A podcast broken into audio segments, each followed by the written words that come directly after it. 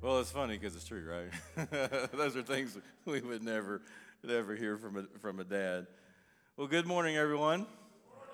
Uh, someone was telling me just before the service, that, uh, I'm not sure who it was, but uh, that the bass player will be in the foyer after service for some autographs. Not sure what that was about, or actually who said that, but nonetheless. Well, happy Father's Day.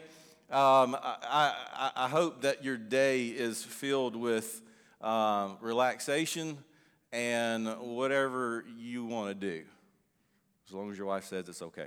All right.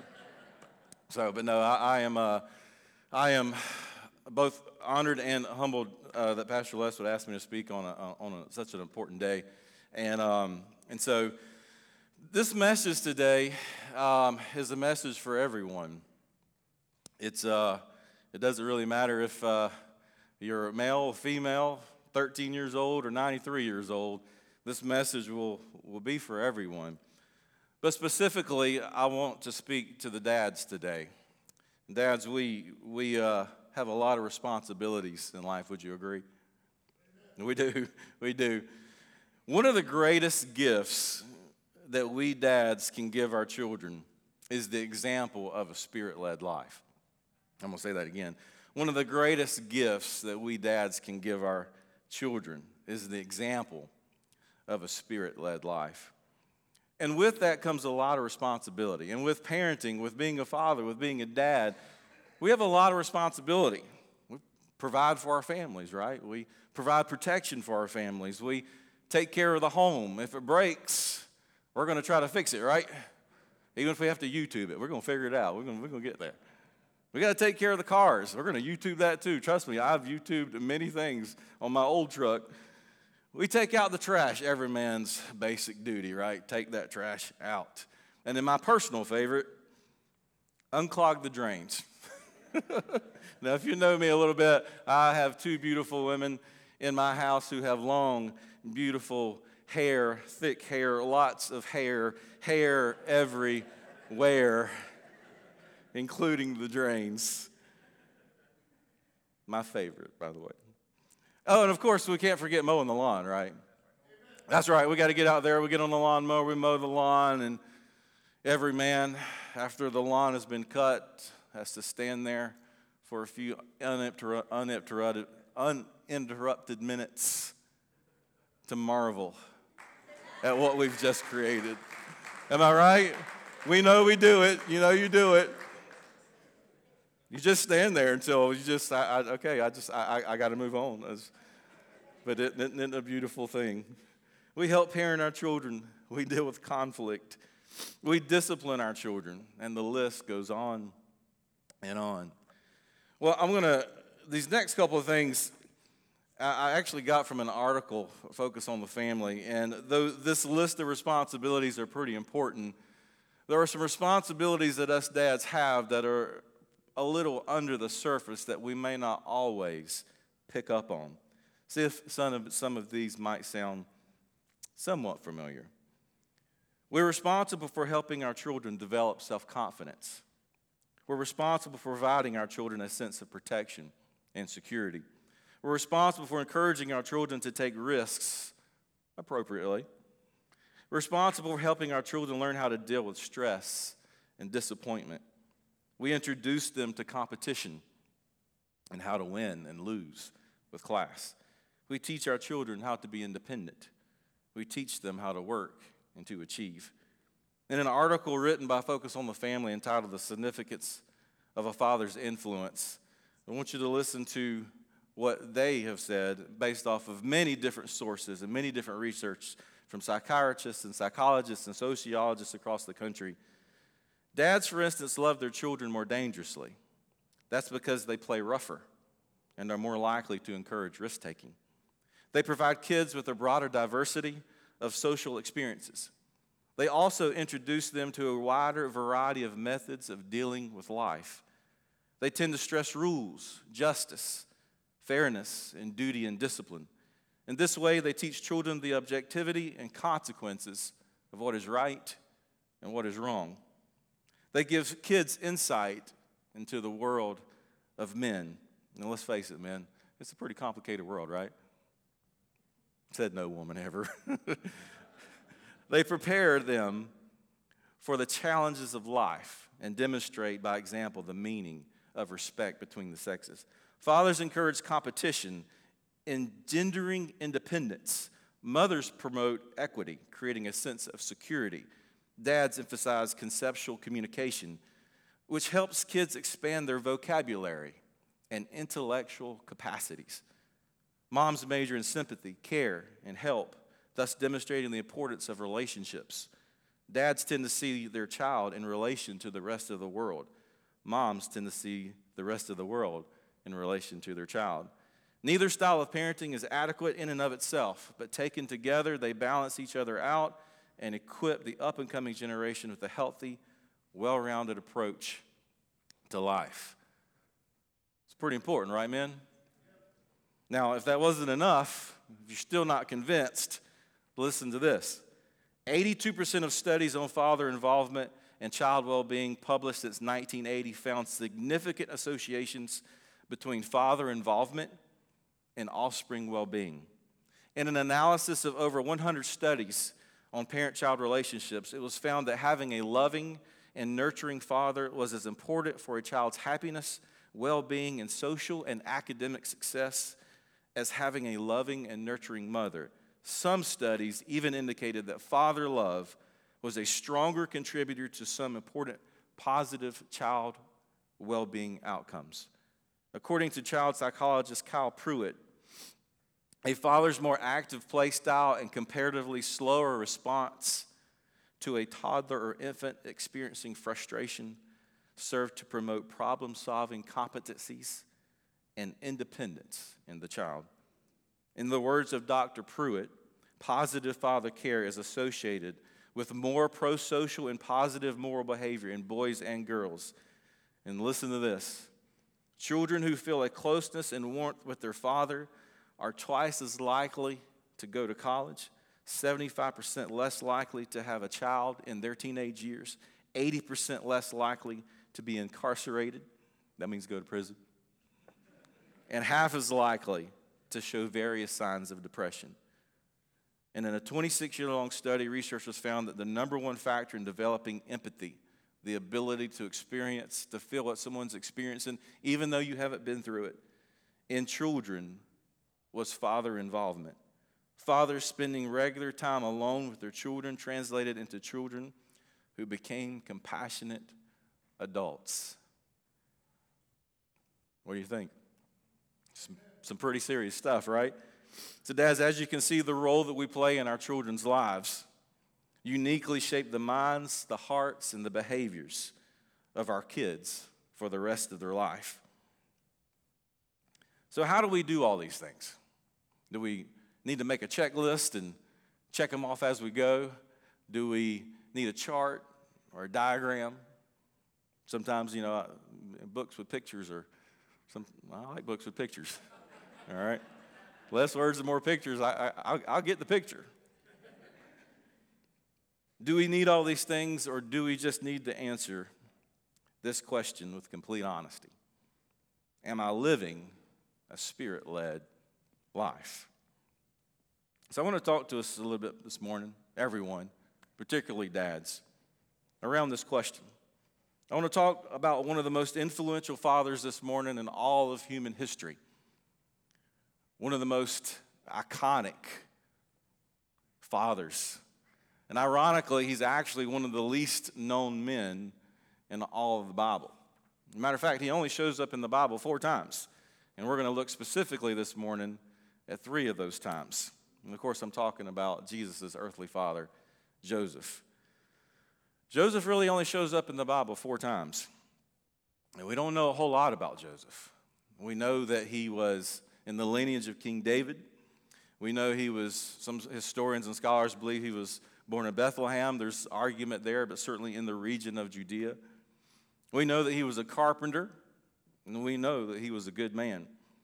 Joseph was a good man chosen by God to take on one of the most challenging go- uh, jobs ever given to raise a son that wasn't his own, to provide for him, to teach him, to protect him. Oh, and by the way, he's the Son of God and one day save the world from the sins. No pressure, right, Joseph? Let's make sure we get that right. We know that Joseph was engaged to Mary. What we do know about Jewish culture in this time when it came to engagements is this. When Joseph went to get engaged to Mary, engagements in this time period were very uh, uh, were a public matter. They weren't very super private. As a matter of fact, when a Jewish man wanted to get engaged to a Jewish woman, he had to have at least two witnesses, male witnesses that were not related to either person.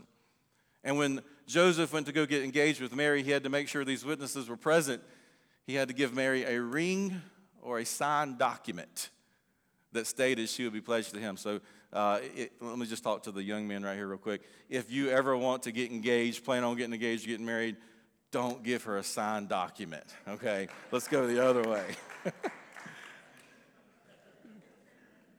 but there's no doubt that becoming engaged to Mary was a very public event. It was an event that the community at large would have celebrated, would have known about, which makes what we're about to read even harder for Joseph. In Matthew chapter 1, verse 18 through 21, we see Joseph's first instance in all of Scripture. It says this This is how Jesus the Messiah was born. His mother Mary was engaged to be married to Joseph. But before the marriage took place, while she was still a virgin, she became pregnant through the power of the Holy Spirit. Joseph, to whom she was engaged, was a righteous man or a good man, and did not want to disgrace her publicly. So he decided to break the engagement quietly. Now, the Bible describes Joseph as a good man, righteous man. And just to kind of flesh that out a bit, it really kind of meant that Joseph was, when it came to following Jewish law, Joseph was good at it. He was very good at following the Jewish laws and Jewish traditions. It meant that he was faithful, thorough, obedient, and always quick to acknowledge God as the one true God. Jewish law at this time stated that if Mary did commit adultery inside a pledged and engaged relationship, Joseph knew that her punishment could be death.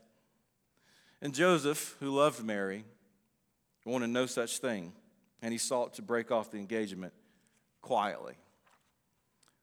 But Joseph, might I just remind you, was just a man. He was a good man, but he was just a man, not divine, not superhuman. And I have to imagine when it came to handle this situation with Mary that Joseph struggled and wrestled. It seems to him that the love of his life had committed publicly, that had, who was publicly married, uh, publicly engaged to Joseph, had committed a horrible sin against God and brought shame and embarrassment to Joseph. And I put myself in Joseph's situation. Can you imagine what Joseph had to have been feeling? How did he find out? Who told him? Was it just Mary? Was, did Mary just start showing and he start figuring some things out? Did Mary tell him? How did Joseph feel? What was his initial response? Was he angry? Frustrated? Was he fearful about what would happen, what was going on? He certainly was disappointed. The anguish he had to be feeling trying to decide how to handle this delicate and potentially volatile situation. What would he do? Where could he possibly go? What would happen to Mary? And how would his reputation and her reputation and standing in the community be impacted? As he considered this, the angel of the Lord appeared to him in a dream Joseph, son of David, the angel said, Do not be afraid to take Mary as your wife, for the child within her was conceived by the Holy Spirit. And she will have a son, and he will name him, and you are to name him Jesus, for he will save the people from their sins. All of this occurred to fulfill the Lord's message through his prophet. Look, the virgin will conceive a child, she will give birth to a son, and they will call him Emmanuel, which means God with us. When Joseph woke up, he did as the angel Lord commanded and took Mary to be his wife. So Joseph drifts off to sleep. And somehow, some way, in this dream, in this encounter with a supernatural being, an angel, a messenger from God, he hears these words Joseph, don't be afraid. It's okay. The child that she has was conceived by the Holy Spirit. And of course, he goes on to tell him he's going to be the Son of God and save the world from their sins. Can you imagine when Joseph woke up from this dream or he came out of this, what he had to be thinking? Can you imagine? Now, the Bible says he went and took Mary uh, immediately as his wife, but again, Joseph was just a man, not divine, not superhuman. Can you imagine the joy and relief he eventually had to come to understand? And that he was actually now going to get to do the very thing he hoped he would, was going to get to do all along, and that would be to take Mary as his wife. We see Joseph again in chapter 2, verse 13 through 15. After the wise men were gone, an angel of the Lord appeared to Joseph in a dream. Get up, flee to Egypt with the child and his mother, the angel said. Stay there until I tell you to return because Herod is going to search for them and kill him. That night, Joseph left for Egypt with the child and Mary, his mother, and they stayed there until Herod's death. This fulfilled what the Lord had spoken through the prophet I called my son out of Egypt. So, Joseph, here in the second time that we see him in Scripture, again, asleep. Most historians and scholars believe when this happened, when, at this point in, that Jesus was around age two or three years old. So Joseph and Mary and Jesus have been living their life, doing what families do. Joseph's working, Mary's taking care of the home, and Jesus is learning and growing. And one night, Joseph gets this dream, and the angel tells him to get up and go to Egypt. Somebody wants to kill your son. Can you imagine having a supernatural encounter with an angel, with a messenger from the Lord? And the thing that he tells you is to get up and go to an unfamiliar place because someone wants to kill your only son. Can you imagine what Joseph must have been feeling and thinking in this moment? Maybe something like, we need to make sure we get all our things. Can you imagine Joseph waking up and thinking frantically through what do we need? What do I need to grab? I need to get this. Make sure we get Jesus' things. Make sure we get Mary. Mary, don't take that. No, you take this. And Joseph's trying to find his things. And, and while he's processing and going through all this, he's asking, what should we take? What should we leave? Where are we going in Egypt? Where will we live? How can I provide for my family when I get there? What will we encounter on the journey to this unfamiliar place? And will the Egyptians even treat a Jewish family fairly. There's no doubt, because again, Joseph, who was just a man, now a dad, not divine, not superhuman, would have been very concerned, possibly even afraid. The third time we see Joseph in Scripture is in verses 19 through 23. When Herod died, an angel of the Lord appeared in a dream to Joseph in Egypt. Get up, the angel said. Take the child and his mother back to Israel, because those who are trying to kill the child are dead. Most scholars and historians believe that this was about one to three years after they had settled in Egypt. So Joseph got up and returned to the land of Israel with Jesus and his mother. But he learned that the new ruler of Judea was Herod's son Archelaus. He was afraid to go there. Then, after being warned in a dream, he left for the region of Galilee. So the family went and lived in a town called Nazareth. This fulfilled what the prophets had said he will be called a Nazarene. Again, put yourself in Joseph's place. Finally settled in Egypt. One night, awoken probably to a familiar voice, a familiar face, a familiar sound, sights for sure. He's told to get up and go, go back to Israel. I find it interesting that the angel said, just go back to Israel. Is Joseph thinking, where, where, where, go, where do I go back to Israel? Do, do I go back to what I'm familiar with, to what I know? Joseph gets up and he journeys back to Israel with his mother and Jesus. When Jesus gets back to Israel, most likely the region of Judah, he discovers that Herod's son Archelaus is in power, and he's afraid to go to where Bethlehem is. Joseph was warned in another dream not to go there, so they left for the region of Galilee. Joseph was not shown the whole picture when he left Egypt. There were so many unknowns for Joseph. Again, in this journey, he's thinking, is it really safe to return? Can I go back to Bethlehem to what I once knew? What would it be like after being gone for so long? Joseph, no doubt, faced many uncertainties and many unknowns. Like Joseph, who was just a man, just a dad, not divine, not superhuman, certainly faced many emotions. He was given the task of taking care of his family during some really stressful and difficult times. As I was studying this, I, realized, or I had, a, I had a thought, or just something that came to my mind, and, and um, it was this. After the first time the angel appeared to, to Joseph, the next two times, why didn't an angel appear to Mary and tell Mary to tell Joseph it's time to go to Egypt, we got to go to Egypt, to tell Mary to tell Joseph it's time to go back to Israel? Why, why didn't God do that? Now, I think it's just a very simple answer, man. God intended the man to lead his family, to protect his family, to watch over his family. And sometimes in the leading men, we face times in life that cause us to deal with things much like Joseph faced. Like Joseph, dads, men, we too face disappointment, fear, and uncertainty.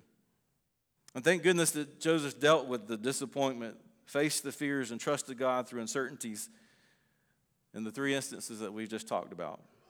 So, how did Joseph make it through the disappointment of finding out Mary was pregnant? How did he, uh, how did he get over the fears of the unknown journey to Egypt? How did he push forward when facing all the uncertainties of returning to Israel? And the answer is easy. An angel came down in a supernatural way and told him what to do. right? I mean, we look at that like, well, that makes it a lot easier, doesn't it?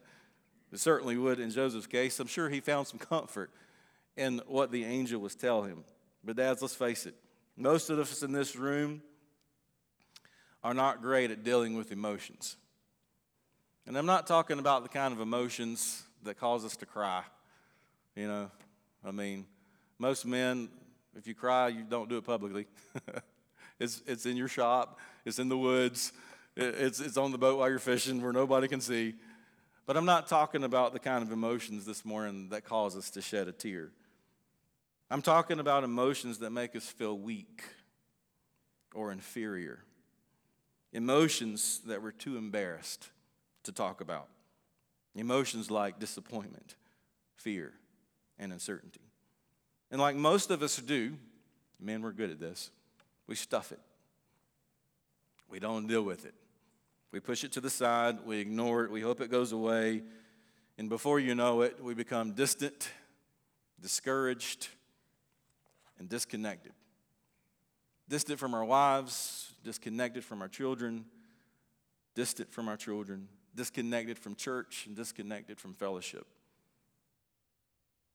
And maybe the Lord allowed me to speak this morning to speak a little bit of insight into what we do when we're faced with these emotions. Emotions like disappointment. Let's talk about disappointment for a second. Disappointment, according to Dr. Tara Well from Psychology Today, is an emotion, a form of sadness, a feeling of loss, an uncomfortable space, or a painful gap between our expectations and reality. In other words, disappointment results when my hopes and expectations are not fulfilled. Now, you didn't need me to stand up here this morning and give you a nice fancy definition of disappointment, did you? We know what disappointment is. We know what it feels like. We know what it smells like. We know what it tastes like. And I'm not talking about the disappointment that I experience every three out of four Braves games that I watch. I'm talking about disappointment, real disappointment. Disappointment like the loss of a job that causes financial strain.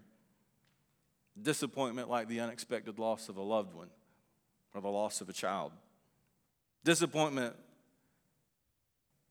when a friend betrays your trust, disappointment of a spouse who was not faithful, the disappointment of the promotion that never came, the disappointment that just says, I'm disappointed in myself.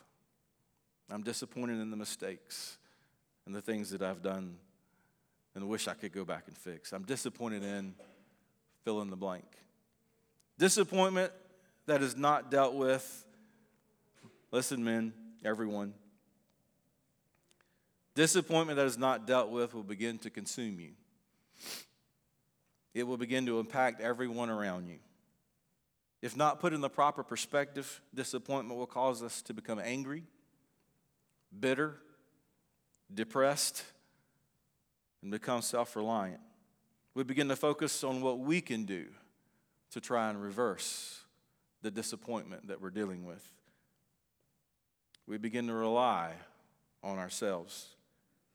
And maybe you're sitting here this morning and you recognize this emotion. Maybe you're very, very familiar with what disappointment feels like.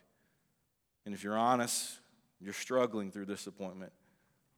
And if you're honest, you could use a little help. Well, the good news is this morning is that God does provide help, actually. He provides a helper. Rarely, listen, rarely does God simply want to deliver us from our disappointments or our misery. Oftentimes, He allows us to experience disappointment so that we learn how to rely on Him alone. In a book, well, it's not a book, it's a Christian author, uh, Jonathan Evans. Jonathan Evans, as the name sounds familiar, probably, probably is. Jonathan Evans is the son of the well known pastor Tony Evans. And he wrote a book called Your Time Is Now. I was cutting grass the other day, marveling at the streaks and lines that I was making in the glass in the grass. And I slowly pulled my lawnmower to a stop because what I just heard. I heard Jonathan Evans in an interview by none other than Rick and Bubba on the Rick and Bubba show. I heard Jonathan Evans make this statement. Oftentimes, our greatest ministry comes from our greatest misery. Maybe that's why God doesn't always want to deliver us from our disappointment. And, dads, let me tell you the greatest ministry that you and I will ever do is right inside our own homes, is right inside the walls of our house. It's the greatest ministry we could ever have and we could ever accomplish. Let's talk about fear. Joseph, no doubt, experienced some fear, some concern on his journey to Egypt and what he didn't know. Fear is defined as a distressing emotion aroused by impending danger, evil, pain, etc whether the threat is real or imagined. And again, let's, let's qualify fear a little bit. I'm not talking about the fear that says, well, don't put me on that ladder. You know, don't put me in that tight space. You know, I don't want to see any of them slithering reptiles. I'm not talking about that kind of fear. Those, those fear, that's real fear. We, we, we experience those things. But fear is real. And men, for honest, this is probably the one emotion we're least likely to admit experiencing. To admit fear would mean I'm less of a man. To admit fear would make me look weak, vulnerable, and not in control. So, what kind of fear am I talking about? The kind of fear that makes statements like this I'm afraid I'm going to fail and let God down.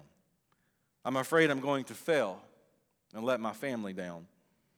I'm afraid I won't know what to do when that situation comes. I'm afraid of what my future holds. I'm afraid of making the wrong decision. You see, fear often creates a longing for what is comfortable and known. Fear can cause us to become complacent, unwilling to move out of the familiar. Fear stops us from moving forward in Christ.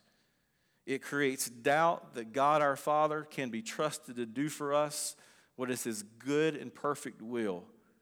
Fear, when winning, will inevitably cause us to take our attention off of our Heavenly Father and make us focus on ourselves. And when we do this, we then try and protect ourselves from further hurt and disappointment. We then try to control and manipulate everything and everyone around us. We become completely dependent on ourselves and not on our Heavenly Father. When people think about the emotion of fear, we don't often associate this with pride. And as I was studying, preparing for this message this over the last couple of weeks, I felt like the Holy Spirit just kind of stopped me and gave me a little bit of insight to where pride really comes from. If fear is not dealt with, it can lead to insecurity, and insecurity produces pride. If we are insecure, it means that we have taken our eyes and attention off of what the Word says about what God affords me through His Holy Spirit and how He views me. I'm going to say that one more time. If I am insecure, it means that I have taken my eyes and attention off of what the Word says about what God affords me through His Holy Spirit and off of how He views me. The enemy will use fear to bring about insecurity, and as a result, pride will seep in and cause us to try and handle it on our own. I begin to self preserve so that I won't have to deal with the discomfort of disappointment when things aren't going the way I want them to go. And then I begin to take control. Sound familiar? Ever been there? Ever dealt with that? Let's talk about uncertainty for just a second. Joseph, no doubt, experienced, again, because he was just a man, just a dad, not divine, not superhuman. On his journey back to Israel, the unknowns, the uncertainty that faced him. Uncertainty is an emotion that we experience when we simply just don't know what the outcome will be. If I find myself constantly asking questions like this, will there be enough money after we pay the bills? What are we going to do if it doesn't work out this time? How are we going to do that? Will I be happy with the outcome? If you're asking some of these things or you're saying some of these things, then maybe you're struggling with uncertainty. And it's easy to see how uncertainty goes hand in hand with disappointment and fear. Men's, if uncertainty is simply what I don't know, then does what I don't know scare me? Does it bring apprehension? Does it make me want to control the situation? And, dads, let's face it, there are a lot of eyes on us, a lot of very important eyes on us the eyes of our spouses, the eyes of our children. And certainly at some point in our lives, we're going to have to deal with these things if we're not currently dealing with them. And one thing's for sure our children will one day also handle these emotions. One day our children will experience disappointment. One day our children will experience fear crippling fear, fear that makes them want to be complacent and not move forward, uncertainty that makes them fearful. So, how do we handle these? What do we, what do, we do with these emotions? Well, we were never meant to handle these on our own. The good news is, is that God provides a way for us to handle these emotions that for us men and honestly, us all, everyone, is difficult to deal with. I want, to, I want you to read these scriptures with me as we flush out this morning how to handle these and what we're supposed to do with it. First of all, we bring it to the Lord. John 14, 16 says this And I will ask the Father, and he will give you another advocate, a helper, a counselor, a comforter who will never leave you. He is the Holy Spirit who leads into all truth. The world cannot receive him because it doesn't it isn't looking for him and it doesn't recognize him. But you know him because he lives with you and will later be in you. At the very beginning today, I made the statement. I forgot what it was. One of the greatest gifts us dads can give our children is the example of a spirit led life. What does it look like to be spirit led? I asked the question earlier Am I living a spirit led life? Am I living a life that lets the Spirit lead? How do we do that? What does that look like? God gives us a helper, a helper in the Holy Spirit. He will never leave you, ever leave you, never leave you. He's always leading beside us, behind us, in front of us, with us, inside of us. He will lead you into all truth, especially when we're disappointed, especially when we're facing fear, and especially when we're facing uncertainty. The world cannot receive him because they aren't looking for him. I have to ask this morning are we looking for him? When we are coming to church week in and week out, when we're going to work, when we're in the yard cutting grass, are we looking for the Spirit in our lives in all things and in all areas? Are you looking for the Spirit in your disappointment? Or are we too focused on not getting what we wanted? Are we looking for His Spirit when you're fearful? Or are we too full of pride and complacency? Are we looking for His Spirit in our uncertainty? Or are we too focused on what we don't know? Do you recognize Him? Do you recognize the Holy Spirit? Do you know Him enough to recognize, there He is? When I'm feeling the disappointment, when I'm experiencing the fear and the uncertainty, am I looking for Him? And do I recognize Him? John 14, 26 to 27 says this But when the Father ascends the advocate, there it is again, the helper, the advocate, as my representative, that is the Holy Spirit, he will teach me everything I need to know and will remind me of everything he has told me. Listen to what Jesus says I am leaving you with a gift peace of mind and heart. And the peace that I give is a gift that you can't get from this world. So, don't be troubled. Don't be afraid.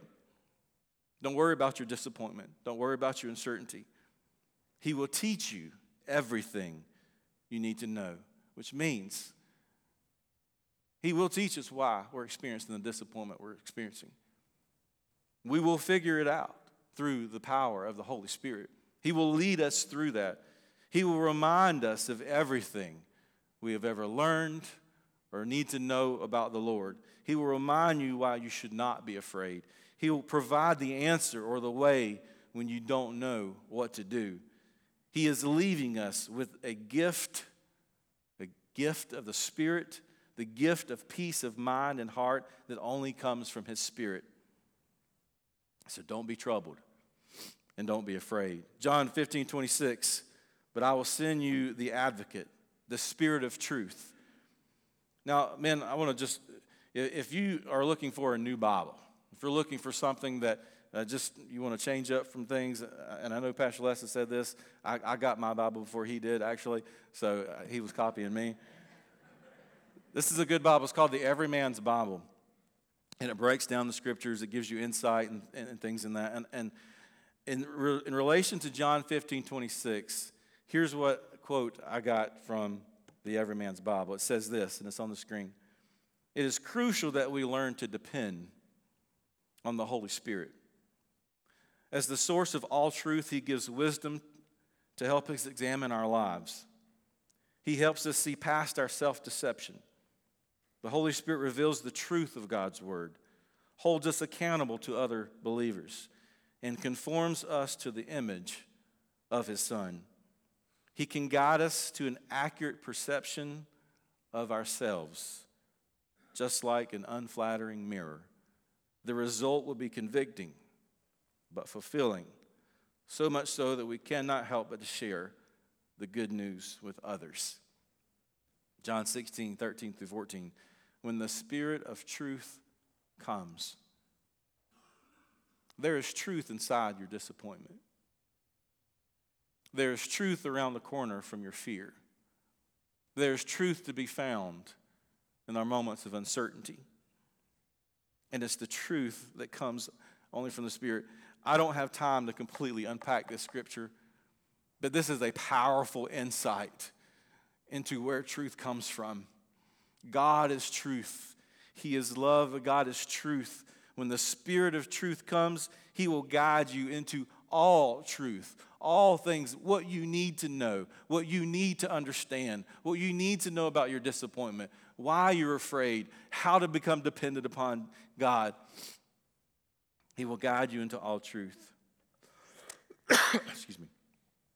He will not speak on his own, but will tell you what he has heard. From who? The Father. He will tell you about the future. He will bring glory by telling you whatever he receives from me.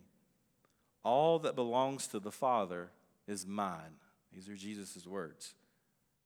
This is why I said, the Spirit will tell you whatever he receives from me. I find a massive amount of comfort in this. When I am living a spirit led life, when I am pursuing God and His presence every day, when I am living a spirit led life and I know that the Spirit is speaking truth, I can rest assured that what I'm hearing, what I'm sensing, and what I'm feeling comes directly from the Father because the Father is in tune where you are, where we are, what you're experiencing, what you're going through, the fear, the uncertainty, the disappointment that we're too and sometimes embarrassed to talk about or deal with. God speaks directly into that with words from his very throne given to him, given to us by his spirit. That should bring us comfort.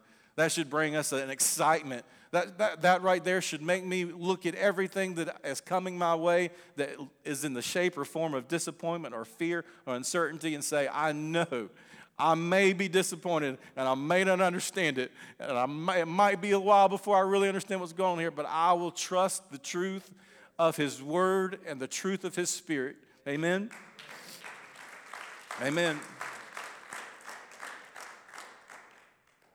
You know, we talked a little bit earlier about that sometimes fear can cause complacency. Fear can cause us to leave what we know as familiar. And I love this verse. But you will receive power when the Holy Spirit comes upon you. The Greek word here for power is dunamis. It literally means might, strength, ability, physical power, force, or energy. You know what that means?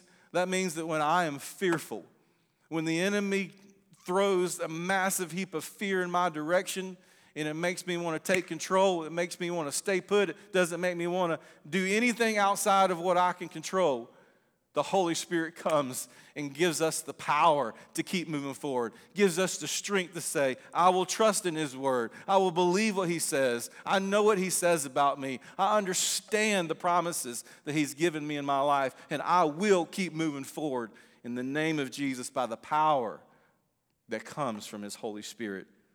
Romans 8 26 to 27 says this, and the Holy Spirit helps us in our weaknesses.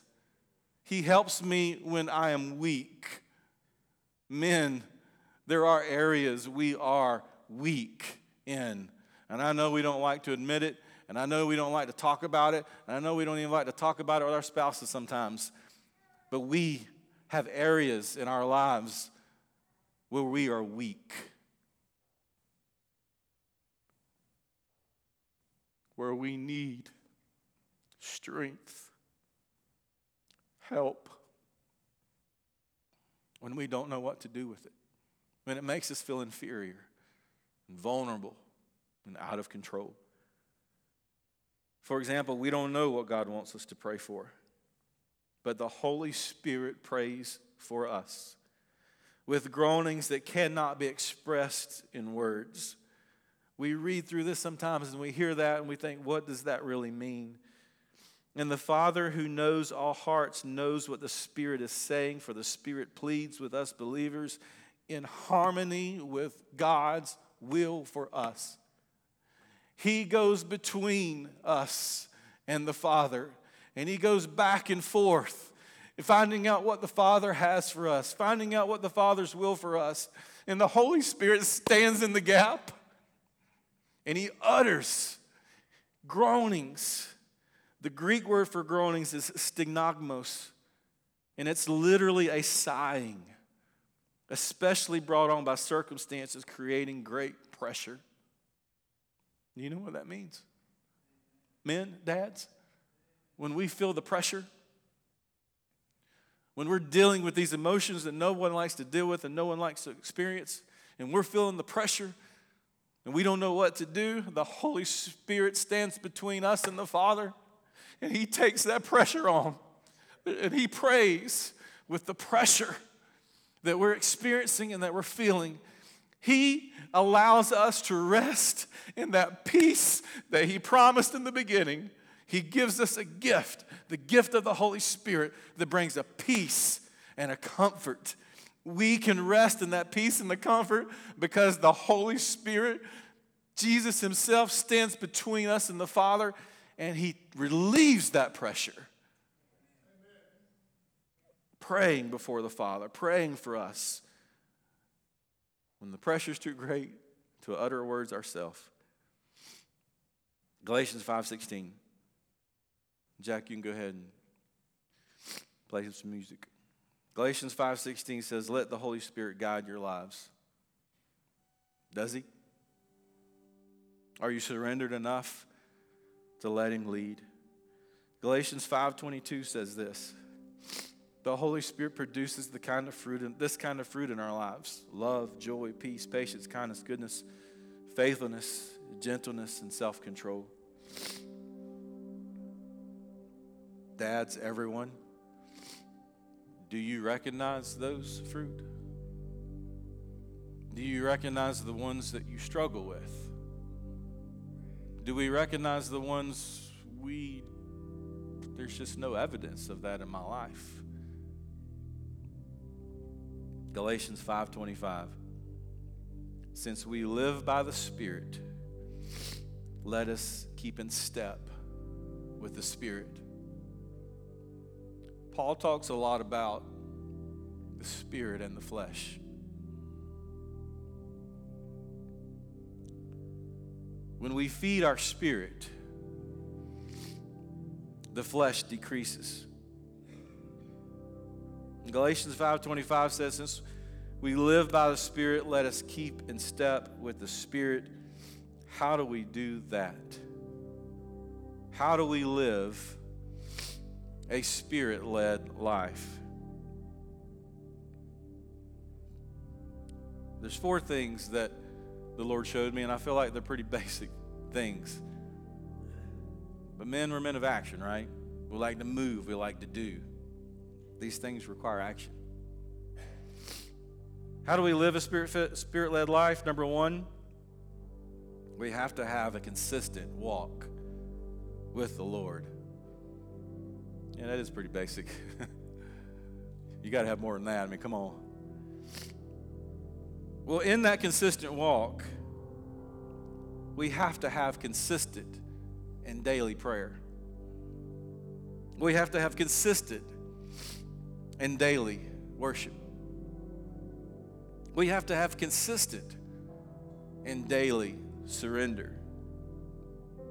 We have to have consistent fellowship with other believers. And so I ask you today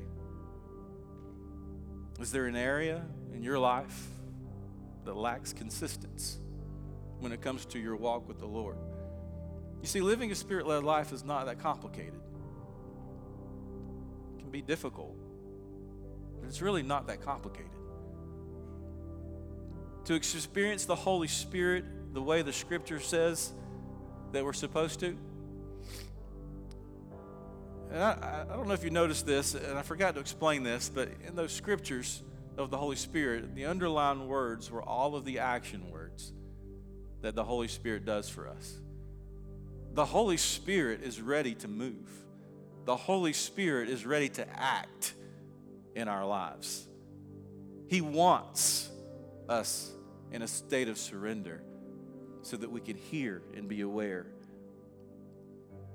Is there an area of your life that's lacking consistency?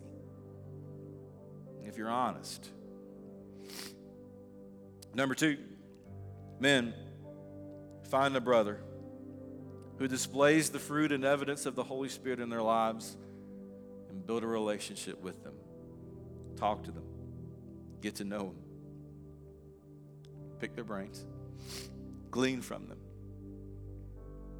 Number three, be accountable. Get involved in a small group or discipleship opportunity here at the church. Here's what I do know, and here's really what we're talking about. If we make room in our life for the Spirit to fill, guess what? He will. Is there room? Have we filled it with other things? Are we so full of disappointment, fear, uncertainty, or other things in our life? Have we narrowed the space inside of us that the Spirit can fill? Or are we making room for Him to, to fill it? Stand with me this morning.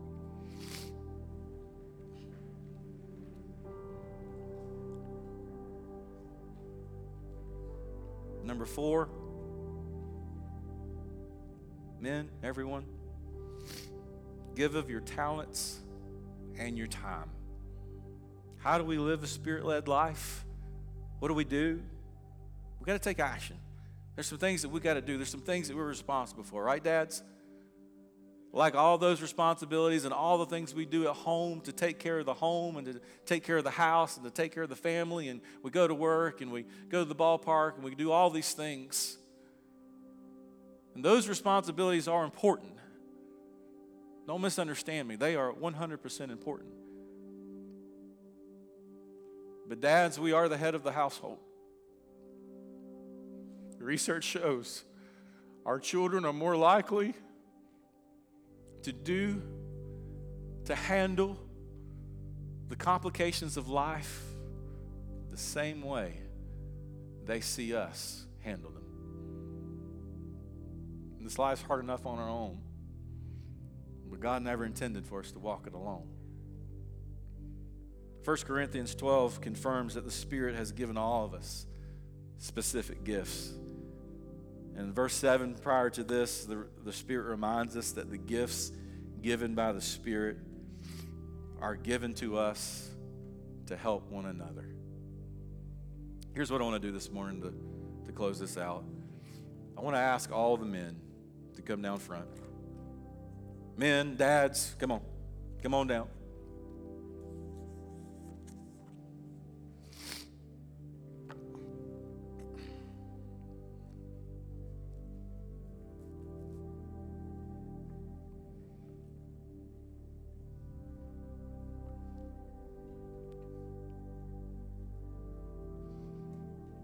It's my prayer this morning that if we walk out of here with anything, we walk out of here at least thinking about how much space we've created in our hearts for the Holy Spirit to fill.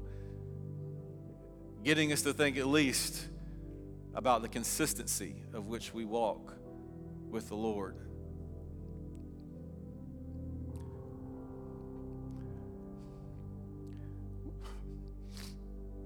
We can't lead our households the way God intended us to lead our households without a spirit filled and spirit led life. We just can't do it. We can do the we can try our best, we can try our hardest.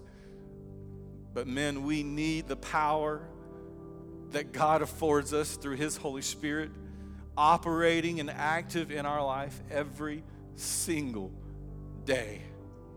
Every day. I start off, we start off in an act of surrender. Every day we come before the Lord in prayer consistently.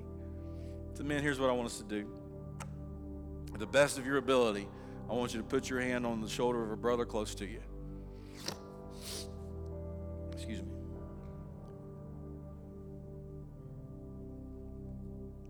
The one thing I know that the enemy tries to do with men is to isolate us, to feel like we're the only one dealing with whatever we're dealing with, that we're the only one in this boat.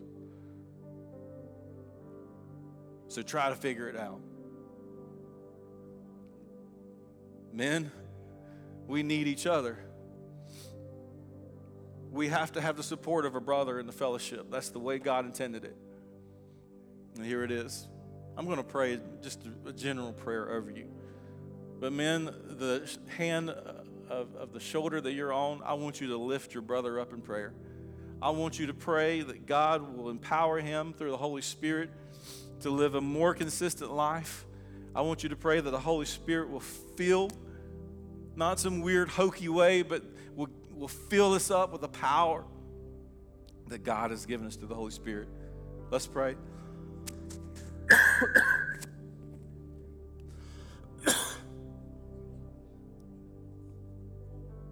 Father, I thank you. I thank you, Lord, for your Holy Spirit. I thank you, Lord,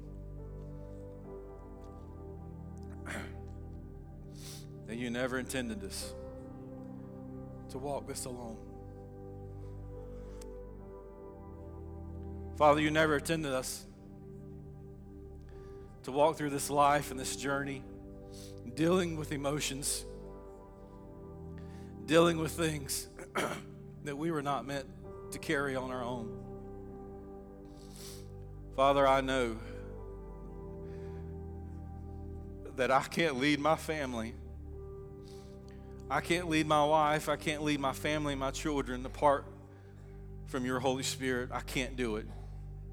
Father, I recognize that I am weak. I recognize I recognize that I need you every day, every minute, every hour. Holy Spirit, fill us. Fill us with the power that you offer us. Father, fill us that we may lead according to your word. Fill us, Lord, that we may have the boldness the courage. Father, give us the wisdom and knowledge that we need that comes from the Holy Spirit. Help us to realize there are other men that we can lean on, that we can turn to. Father, I thank you. I thank you this morning for the reminder to not forget about your spirit the reminder of what it means to lead a spirit fed life, spirit led life. Father, we thank you for that and we praise you for it. In the precious name of your Holy Son, we say, Amen. Man, I love you. This church loves you.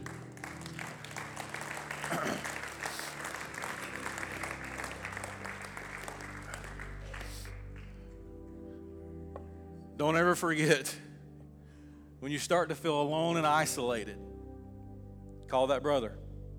Find him. Call him up on the phone. Text him. Are you busy? Can I talk? God intended us to have that fellowship. Amen. Amen. Amen.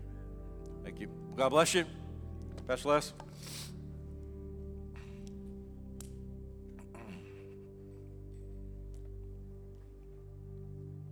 Thank you, Brad, for, uh, for an incredible message this morning. Before we leave today, we're going to do one more thing before we let you go this morning. And uh, we have a group of students that are leaving this afternoon on a, uh, a week long missions trip.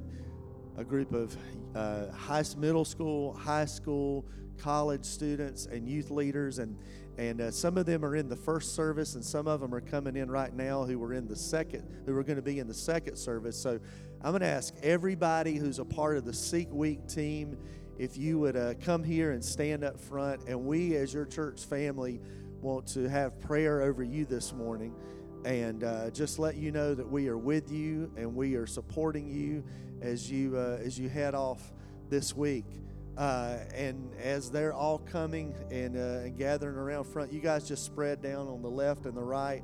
And as they come and get into place, I'm going to ask uh, if you have a, a, a, teenager down here, if you're a mom or dad, or a grandparent who's down here, uh, who's here this morning, if you want to come and stand behind them, and we're going to lift them up in prayer today and, and uh, pray for them for this next week. They're going to be leaving uh, this afternoon and they're going to be uh, in Tennessee uh, all week long. They're going to be ministering at the Church of God Home for Children uh, that's in Sevierville on uh, this week for a few days.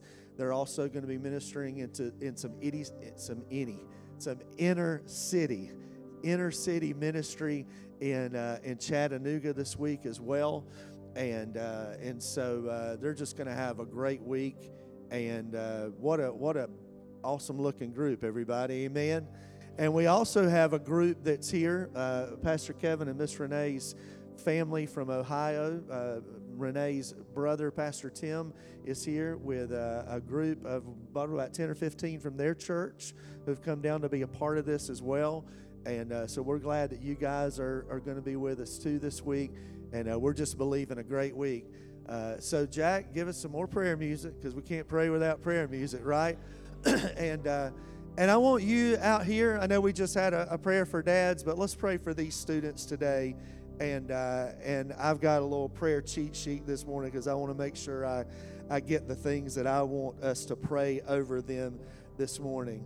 Guys, we love you. We are proud of you. And we're excited about what God's going to do this week in your life as you go and minister. You represent our church. You represent your church in Ohio, and uh, and we know that you're going to do that well with integrity, but more than anything else. And I, and you know this because I know Pastor Kevin and Miss Renee pound it into you all the time. You represent Jesus, and uh, as soon as you get here this afternoon and you're in the van, game on. You are game. you don't get any time off until you get back, okay? Because at any moment you never know when God wants to use you, and that's what we're going to pray for today. So, will you grab hands with somebody who's next beside you if you can? Parents, if you'll lay hands on your kids this morning. And, church family, y'all still out there? Give us about three more minutes. Will you stretch your hand this way and will you pray with us today? God, we thank you today, Lord, for this team of adults and young men and young women, middle schoolers and high schoolers and college students, God, who have committed this week to you. God, they've committed their lives to you and they've committed service to you. And so today we pray over them, and God, we pray safety, Lord, today.